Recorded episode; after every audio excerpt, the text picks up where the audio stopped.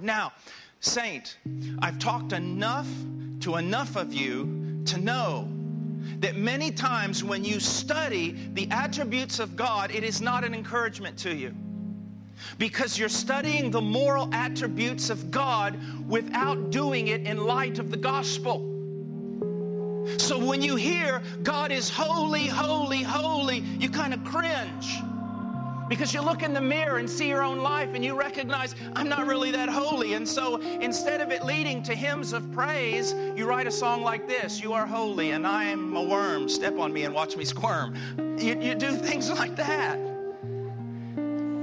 So you see, holiness is something to be afraid of.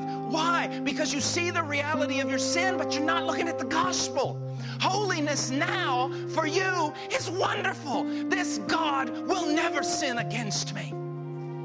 He will never be common. He will never be profane. This God who is for me is holy. And then you hear about righteous. He doeth all things in a right manner. He is wrong in nothing.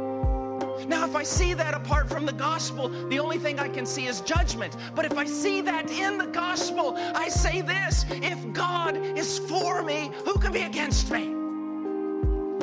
If God, not 25% for me, not 75% for me, not 99% for me, this holy, righteous God is 100% for me, 100% of His holiness, and 100% of His righteousness, and 100% of His justice is for me. It's on my side.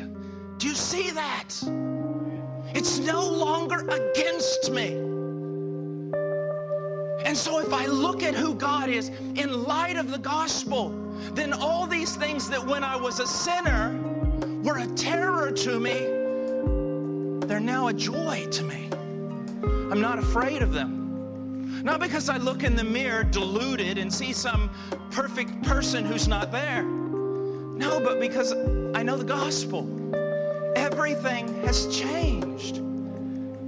When Paul says his argument in 2 Corinthians uh, 5 17, if any man be in Christ, he's a new creation.